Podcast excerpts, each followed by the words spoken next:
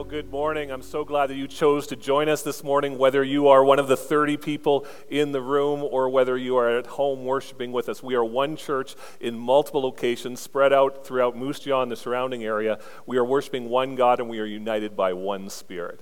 We are together in this moment. And happy Mother's Day to all the mothers in the room or at home. We are so thankful for you. You know, I was reading a survey a number of years ago that said the number one influence in a child's faith, in actually someone becoming uh, an adult with faith, is actually mom. Dad, you're number two. You're important too, but mom, you are the number one influence in your child's faith. And seeing that raise up into them becoming people of, of faith as adults. So thank you for your influence that you have in our lives and the way you are making us more like Jesus by modeling how Jesus loves and Jesus lives. Let me pray as we turn to God's word this morning. Jesus, thank you. Thank you for moms. Uh, you know what it's like to have a mom. And sometimes we get frustrated with our moms, but we know that they always have our best in their heart. And we are so thankful for the faith that they model to us. And may we be people who follow after our mother's faith and grow to love you, Jesus, the way that our moms love you. Thank you for all the women in our life because we know from Scripture that women have a powerful influence in our community and in our lives when it comes to faith. And so thank you for all the women who have influenced us to follow you more closely, Jesus. And now, as we turn to your word and listen to what you have to say to us this morning, in Jesus' name, we declare that the enemy of our soul will be silent so that we can hear what you have to say, Jesus. We, we declare that the voices that are speaking and distracting us, that they would be silent as well, so that we can just sit at your feet and hear the whispers of your voice above all else. In your name, Jesus, we pray. Amen. Well, have you ever tried to make something into something it wasn't? When I turned 16, two things happened. First was I got my driver's license. Watch out, world, here I come. The second was I got my first car. My first car was a 1970 Toyota Corona. You heard that right, Corona, not Corolla, like the virus. And you know what? This car was olive green. It was a four door car. It was passed down to me from my grandmother. And so while other 16 year old guys who got their car, and I know there's some guys out there that are, are pining away for their mom's car. I know there's one young man who would love for mom to give them their black convertible when they turn 16. I got my grandma's car. And while other 16 year old kids got their cars that went vroom vroom, mine went putt putt. It had the most powerful four cylinder engine. Well, not really, but it was my car and I thought it was the coolest thing in the world. And I tried to make it look cool. You know, my friends and I, we used to drive around, cruising around all over the place. I would pick them up on the way to youth group, and there was this stretch of road on the way to the church. It was long and it was straight. There was no intersections, there was no stop signs or lights to slow me down. And we would hit that section of road, and I would put the pedal to the metal and I would try to get that car going as fast as it could. It got to about 88 miles per hour. It's an American car, and so it was all in miles. And it got to 88 miles an hour, and the thing would start to shake like it was going to fly apart. And as it inched ever closer to that 90, we thought, man, this is the coolest thing in the world. And I set about to make this even cooler than a fast four, four cylinder engine going super fast down a street to youth group. I, I, decided that the first thing I would do is with my first job that I got, I would save up some money and put in a, the best stereo that I could afford, right? Because you got to have rockin' tunes if you're going to have a cool car. And so I saved up all my money. I went down to Radio Shack and I bought a realistic tape deck with realistic speakers, all 30 watts of them. It wasn't Alpine or Pioneer, but it was cool to me. And I would crank up the tunes in there. I decided that, you know what, this, this drab interior needed to be changed. So I bought seat covers with my next paycheck from my first job. And because my last name is Cowman, they were cow patterned. You know, I would have fit in with the McLeods really good in this moment, you know, with the cloud, you know, the cow cover seats on my car. And then I decided, you know, the olive green needed to go, so I decided to set about painting it as well. As I was doing that, I came across something in our garage at home. We had this old hood ornament from a 1955 GMC truck. And it had this swept back wings. It looked like an airplane. I decided that would be the coolest thing to mount on the hood of my Toyota Corona. And so that's what I did. I screwed that thing down tight to the hood, and we would hit that stretch of road heading to youth group, and the car would hit 88 miles an hour. It'd feel like it was going to fly apart, and it felt like with that hood ornament, we were going to take off. It was the coolest thing. But here's the thing even though I tried to paint it, even though with new seat covers, a stereo, even with the best hood ornament in the whole world, it was still my grandmother's 1970 Toyota Corona. And it wasn't really a cool car. Have you ever tried to make something into something it wasn't? I think we do this sometimes, don't we? We slap a coat of paint on something and call it new. Or we get a makeover and we figure we are a different person now because we're wearing a new jacket or we've gone to the gym three times this last week. Sometimes we do this. We, we slap a hood ornament on something and think that that makes it something different when really it's the same. Uh, this week we're starting a new series, and the series is called Brand New. And this series is all about discovering the life that Jesus envisions for you and for me. You see, it says in Scripture, it says that if anyone is in Christ, if anyone is a follower of Jesus, they are a new creation. The old is gone and the new is come. The challenge is, is that sometimes we aren't living as the new creation that Jesus intends. And in this series, we're going to look in two chapters in the book of Luke as Jesus talks to some of his first followers about what it means to follow him, what it means to be a brand new creation.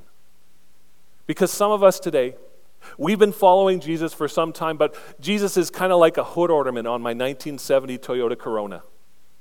Nice to look at, but doesn't serve any function in our life. Nice to look at, but doesn't make a difference to what's under the hood, what's going on in our hearts and in our minds. And we cannot become who Jesus envisions unless we embrace this brand new life that he has for us. And today, as we start this series, I want to talk to you about three choices that we need to begin to make over the coming weeks as we hear about this life that Jesus envisions for us and is inviting us into. Three choices that we can make that will lead to a brand new way of living. If you have your Bibles, turn with me to the book of Luke. As I said, we're going to camp out in two chapters in the book of Luke, Luke 5 and Luke 6. Today we're in Luke 5 and we're starting at Luke 5:33. And as we come to Luke 5, what we discover is that Jesus is at the house of a man named Levi. Now, here's a, here's a tip for when you read Scripture, when you read the Gospels in particular, is you have to read the Gospels vertically and horizontally. What I mean by that, today we're going to look vertically, which means what's happening right before and right after what Jesus is talking about here in this passage. Horizontally means, and we're going to do this in the, in the weeks ahead, horizontally means what does it, is there another account or is there another time where this account account is told in another gospel. That's what horizontally means. And we can understand more about the life that Jesus has for us as we read the gospels both vertically and horizontally. Today we're going to look vertically. And what we find in Luke 5:33 is right before that Jesus is in the house of a man named Levi. And you may know this story if you've been around church. If you don't, let me fill you in. Jesus meets this man named Levi who's a tax collector. And he says to this tax collector, "Come and follow me." And Levi is so excited that he throws a huge party at his house, and Jesus is the, uh, the man of the hour. He is the, the host or the guest of honor at the house. And while Jesus is there, there's this group of other people called Pharisees. Pharisees were the religious leaders. These were people who were deeply devoted to pursuing relationship with God. And they were watching Jesus and they started to ask Jesus, Why are you doing what you're doing? Because you're not acting like us. And they asked Jesus, Why are you eating with this man Levi, who's a, a tax collector and a sinner, and all of his friends? And we hear from Jesus that the reason why is because Jesus wants the tax collector, the sinner, to know that they matter to God. And he wanted to create space for the kingdom to come in Levi's house and in the friends that Levi has. And then this conversation continues in verse 33 as these Pharisees, these religious people who are deeply devoted to God, who want to know how to get closer to God in relationship, they say to Jesus, The disciples of John fasted often and, and offer prayers, and so do the disciples of the Pharisees, but yours eat and drink. And Jesus said to them, Well, let's just stop there. So these Pharisees, they begin asking Jesus all these questions, and their questions center around one thing why? Why are you doing what you do? Why aren't you acting like us? You see, I think the Pharisees often get a bad rap. But you know what? What I see when I come through the Gospels is I see that the Pharisees are often there within earshot of Jesus.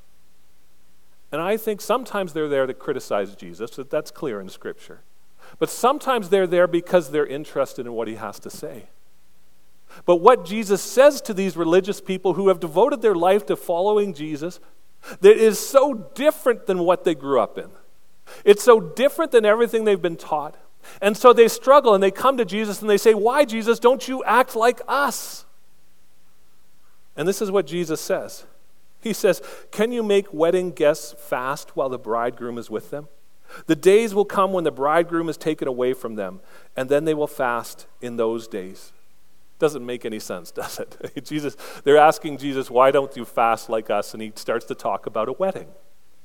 Well, you know, in the first century, in the ancient Near East, you would find at a wedding that this was a huge celebration. I mean, ancient Near East people knew how to party. I mean, weddings were week-long affairs, and there was one thing that you always did is you gave up any chance of losing weight that week because you had to eat. It was impolite to refuse food.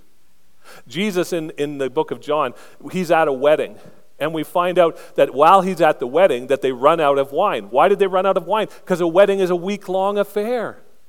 And they've gone through all their supplies. Weddings were a big deal. And Jesus says to the Pharisees who know this, who know the big extravaganza that is a wedding, he says, You know what? Do you fast when the bridegroom is with you, or do you fast when the bridegroom is away? Fasting is a time of preparation, it's a time of getting ready for something. And you see, the Pharisees, they used to fast twice a week. They used to fast twice a week to prepare themselves to experience God and to prepare themselves for the kingdom of God. And what Jesus is saying is this isn't a time to fast. This is a time to celebrate. Think of it like this My son got married last fall. And you know, he got engaged in February of 2020, and we began planning this wedding that was going to happen. And it kept marching on and getting closer to October when he was going to get married. And you know what? It didn't seem real until the Thursday before he got married. Because that was when Liam and Rhiannon arrived in Regina for the ceremony. And that suddenly made it real because all the guests, all the family were together, and the bride and the groom were there as well. That made it real for us. And all the time of planning and preparation that was done, it was time to party. It was time to celebrate. And Jesus uses this analogy of a wedding, and maybe your wedding, or you've been to a wedding like that, where all of a sudden it's real, because today is the day of that wedding. And Jesus says to the Pharisees, I know that you are preparing for the kingdom. I know that you are preparing to encounter God in a whole new way. Stop preparing because the kingdom is here. You know, the kingdom is life as God envisioned. The kingdom is where everything that is broken, you see, sin entered the world in our life. We've talked about that in our beginning series that we just wrapped up. How sin entered the world and corrupted everything. It corrupted you and me, our relationship. It corrupted all of creation. And the kingdom is when God enters in and restores all things, makes them new again, uncorrupted by sin. And the Pharisees have been looking for this, fasting for this, asking God to make it happen. And they do not recognize that when Jesus enters the picture, the kingdom is here. You see, here's the thing, friends. When you encounter Jesus, everything changes because the kingdom is here. You know, oftentimes in life, we think about the kingdom, and we think about the kingdom as this thing that happens in the future. Okay, if this is our life, We think it ends with us being in the kingdom. But here's the thing that Jesus says He says, actually, the kingdom is right now. We often think of the death and the resurrection of Jesus as being this moment where it proves that Jesus is God, that it is who he says he is, and he can do all that he says he is. And this is true. It does prove that he is God, that he has conquered death. But here's the thing the death and the resurrection of Jesus are the inauguration of the kingdom. And when you begin following Jesus, the kingdom comes now into this moment. The problem is, we think it's something in the future and not something to be experienced now. And Jesus says to the Pharisees, you know what? Stop. Stop looking around and looking for it to come because the kingdom is here right now. And in our lives, a lot of times we miss the kingdom because we're looking for something else. We're like the Pharisees who were looking for something else that fit into the box that they had for what the Messiah, the King, would look like. And when the kingdom is here and we're looking for it somewhere else, we miss out on what God has for us. And the first choice we have to make is to realize that in this moment the kingdom is here and there is more of God and more of the life that He envisions for us to experience. And, and do you want to know a sure sign? That the kingdom is here and present and there's more of God for you to experience? It comes in the moment when you ask why. It comes in the moment when you wonder, why is this always happening to me? It comes in the moment when there is this tension within you. Do I do this as Jesus says, or do I do something else? And there is a tension within us when things don't go our way, but those are the moments when God is close and there's more of the kingdom for us to experience. And the first choice we have to make if we want to live this brand new life that Jesus envisions for us is to recognize that the kingdom is here. And we need to recognize the kingdom. The Pharisees couldn't recognize the kingdom because it didn't fit with their plan, it didn't fit with their expectation. But nevertheless, the kingdom was there, right in front of them. Friends, are you ignoring the kingdom? Today? Are you ignoring the life that Jesus has for you? Jesus tells a couple parables to help reinforce what he's talking about to the Pharisees. He says this in verse 36 he says, No one tears a piece from a new garment and puts it on an old garment. If he does, he will tear the new, and the piece from the new will not match the old. Can you imagine doing this? Can you imagine going down to Mark's Work Wearhouse, picking up a new pair of Levi's, cutting it all up so that you can patch your old, worn out jeans? you know, I have this pair of denim jeans that I just love. and they continually get holes in them because I've been wearing them for about five years. In fact, guaranteed that at one o'clock this afternoon, I will be in my denim shorts at home. It's the first thing I put on as soon as I walk through the door. I go upstairs, I put on my denim jeans and, and, and my denim shorts, and they are falling apart. And my wife won't fix them anymore, so I had to learn how to sew in order to repair them because I just love them so much. Now, can you imagine if I go out to Mark's Work Wearhouse and I have these old jeans that are just falling apart and I buy a new pair of Levi's and I cut it all up just so I can keep wearing these old jeans? That's a lot of times what we do with Jesus. We look at Jesus as a patch to our life. You know, there are parts in our life that are broken. And we think Jesus can just patch that brokenness. And we can just keep on going on. We would never go to Mark's and buy a new pair of jeans to patch an old pair of jeans. We would just put on those new jeans. But with Jesus, so much, so often, at least in my own life, I know that I do this, is that I see Jesus as a patch for the problems of my life, not a whole new way of living. Jesus didn't come to patch your old life, He came to transform your life, to give you a whole new way of living.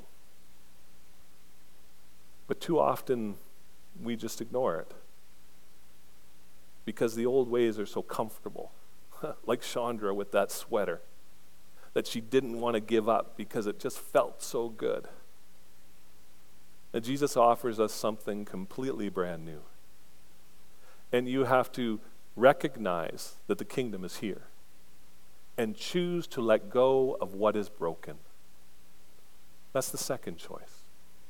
To let go of what is broken. Friends, here's what I know about your life and about mine our lives are broken.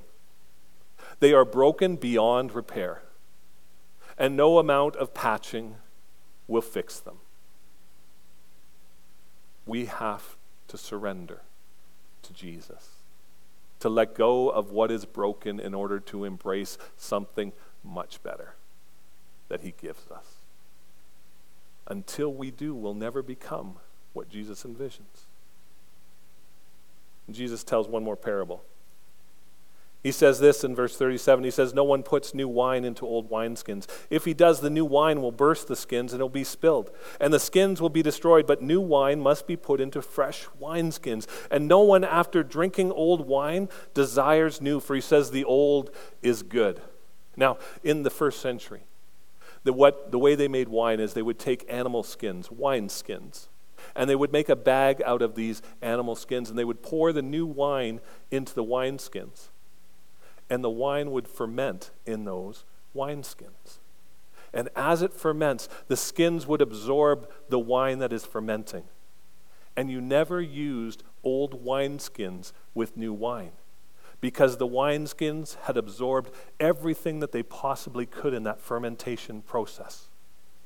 And it would burst the bag if you put new wine into old wineskins. Jesus uses this parable to talk about the kingdom and the life that He has for you and me. You see, you and I are the wineskins. And the wine is what Jesus offers us the new life. And what Jesus is saying is that your old way of living, the way that you live, cannot contain the kingdom life that Jesus has for you. You need something completely new. Not a patch for what's broken, but something that's transformed, something brand new. Because otherwise, if you try to live the Jesus way while also living the way that we see in the rest of the world, while seeing, while trying to live the way that we've grown up or the way that the traditions and the, the practices that we've seen in churches for all these years, if we try to live that way, it'll burst the wineskins. Our life cannot contain the life that Jesus has, it is infinitely better. And the Pharisees, they had grown up in a system, in a structure of religion that had taught them the do's and don'ts, the rules, and, and how they were supposed to live. It's a lot like the way that I grew up. And if you grew up in the church, maybe it's the way you grew up. And the Pharisees had grown up, and what they wanted to do was they wanted to layer the, Jesus on top of their teaching. Kind of like me putting a 1955 GMC truck hood ornament on my Toyota Corona. It didn't change the car, instead, it made people laugh at me. And the Pharisees wanted to layer Jesus onto a way of living that they already had. And too often in life, we try to do the same thing. We try to layer the Jesus way of living on top of the Canadian way of living. And the two are not compatible. In fact, the two will actually result in a bursted wineskins. And I wonder if this is why so many people walk away from the church because they try to live the good Canadian way, the good Canadian life, and layer Jesus on top of it, and it bursts the wineskin. And they walk away frustrated and disappointed because the life that Jesus promised didn't live up to it. Because we're trying to have it both ways. And we need Jesus to actually transform us and to change us so that we can hold this life that He wants to pour into us today the choices we need to make if we want to embrace this new way of living that Jesus invites us into is to choose to recognize that the kingdom is here, the kingdom is now. There's more of God and His way of living for us to experience. It means letting go of what is broken. That doesn't mean that we walk away from commitments or from things that we've done, but we start to live differently in those relationships and in those commitments. We let go of the broken the ways that have gotten us to where we are today, and we begin to embrace a whole new way of living, the Jesus way. And we're going to find that as we embrace over the coming weeks, that there is a conflict that will happen within each of us. And we will have to come again and again back to this first choice to recognize that the kingdom is here and there is more of God's presence, more of God's purpose, more of God's love that He wants to pour into your life. Because you're going to come into conflict as you begin to hear what Jesus has in mind when it comes to dealing with people who frustrate you you're going you're to get frustrated when you, we hear what Jesus has to say about the way that we manage our finances or manage our property, the things that we have, the things that we think define us. And we discover that Jesus has a whole new way of viewing those things. And we're going to have to come back and realize that the kingdom is here. And there's something special for you to experience in God's presence. We're going to have to choose to let go of the broken way that we've seen things the broken way that we've done things in order to embrace a whole new way that will change us and help us become what Jesus envisions. And these three choices build the foundation for what we're going to experience over the next six weeks. And as we do, I want to introduce you to a tool that you can use to help you to begin to embrace this brand new way of living that Jesus has for you. I call it the learning circle. And the way that it happens is that as we are going through life, we come to these moments where we experience difficulty, where we experience tension in our hearts and in our minds. And these are moments when the kingdom is near. You know, they're often found in, in high and low emotions. You know, when you are feeling low and frustrated or angry, pay attention to that emotion. You know, as good Western Canadians, we, we don't like to show our emotions, right? We actually need to. And we need to pay attention to our emotions because they are something God gave us as signposts that help us experience more of the kingdom. And as we are going through life and we hit this moment of high emotion or low emotion, we should always look and see where is the kingdom in this moment. And then as we do that, we begin to work a circle. And there's steps on this circle. We start out by first observing that something's going on. That I'm a little angrier than maybe I was before. That I'm a little depressed at what's going on. That I'm sad and sorrowful. That things aren't going the way I planned. Have you ever asked this? Have you ever said this question? Why does this always happen to me? Have you ever said that? If you have, it's because the kingdom is near and Jesus wants you to experience it. Because here's what I know about Jesus Jesus isn't as concerned about your comfort as you are. And Jesus is more concerned about your transformation than your comfort. And when you have these moments where it's like, this always happens to me, it's because Jesus wants you to experience something more of his kingdom. And we need to observe that something's going on in our hearts and in our mind. And then we need to begin to reflect on it. Reflect and pay attention to what's going on within us. You know, oftentimes we try to blow by it. We may observe something and then we think, oh, well, we'll just go right back on with life. And what happens is we find ourselves in this endless loop because until we deal with it, we will not move past it. And we need to observe what's going on, reflect what's going on, and then find trusted friends who we can discuss it with and discuss it with God. And say, God, what do you want me to learn in this moment? Is there new wine that I'm trying to pour into old wineskins? What do you want me to experience? Am I trying to patch something that is so broken that it can't be repaired? Jesus, what do you want me to learn of your kingdom? And then we come to the bottom of this circle. And this is a point where I say we confess. Now, we often think of confession. We think of, you know, a booth that we go into and we say, Bless me, Father, for I have sinned. I want you to think about confession differently. I want you to think about confession as articulation the ability to articulate what is going on within your soul. And you come through this observing, reflecting, discussing, and you come to this place and you realize, I need to change. The kingdom wants to come into my life in this part, and I need to change the way that I am doing things. Whatever is going on in your heart, when you can begin to confess it with your mouth, you begin to be open to actually changing. And then we begin to move on the second part of the circle, where we plan. Here's what I need to do in order to begin to embrace this new life that Jesus has for me. We begin to find someone who will hold us accountable, who will say, Hey, how you doing, Kirk, at, at growing in that one area where you've experienced difficulty in your life? How you doing? Too often we blow by this and we forget about this and we find ourselves in this endless loop again because we can't get by it without community. Community is essential for us to grow into the life that Jesus has for us. And we find someone, and then it's time to act. And as we do this, as we work through the steps of the circle, what happens is we change our trajectory and we discover the kingdom of God here in this moment.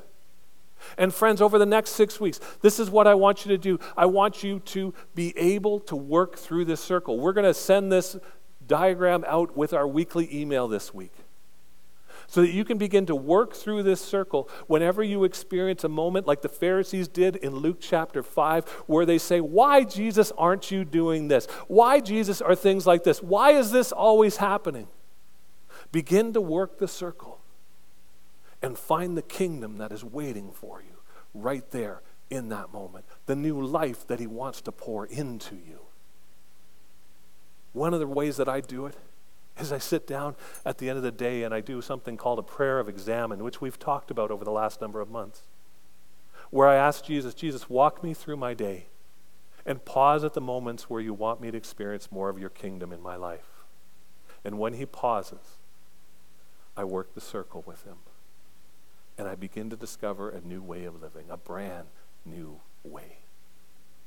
Jesus has something for you and me today a new life and if we would embrace it, instead of trying to tack him onto our already full life like a car hood ornament, if we would embrace this new life and let go of what is broken, we would discover the kingdom here and we would discover life as Jesus envisions. Will you do this? Will you begin to pay attention to the tension and begin to embrace the kingdom life? that Jesus has for you.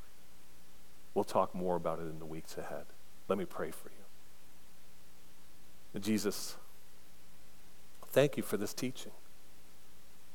We are often like the Pharisees, people who have traditions and, and religion and ways of doing things that we are just accustomed to, comfortable with. And Jesus, would you begin to point out where you want the kingdom to break through in our life? And would you begin to transform us?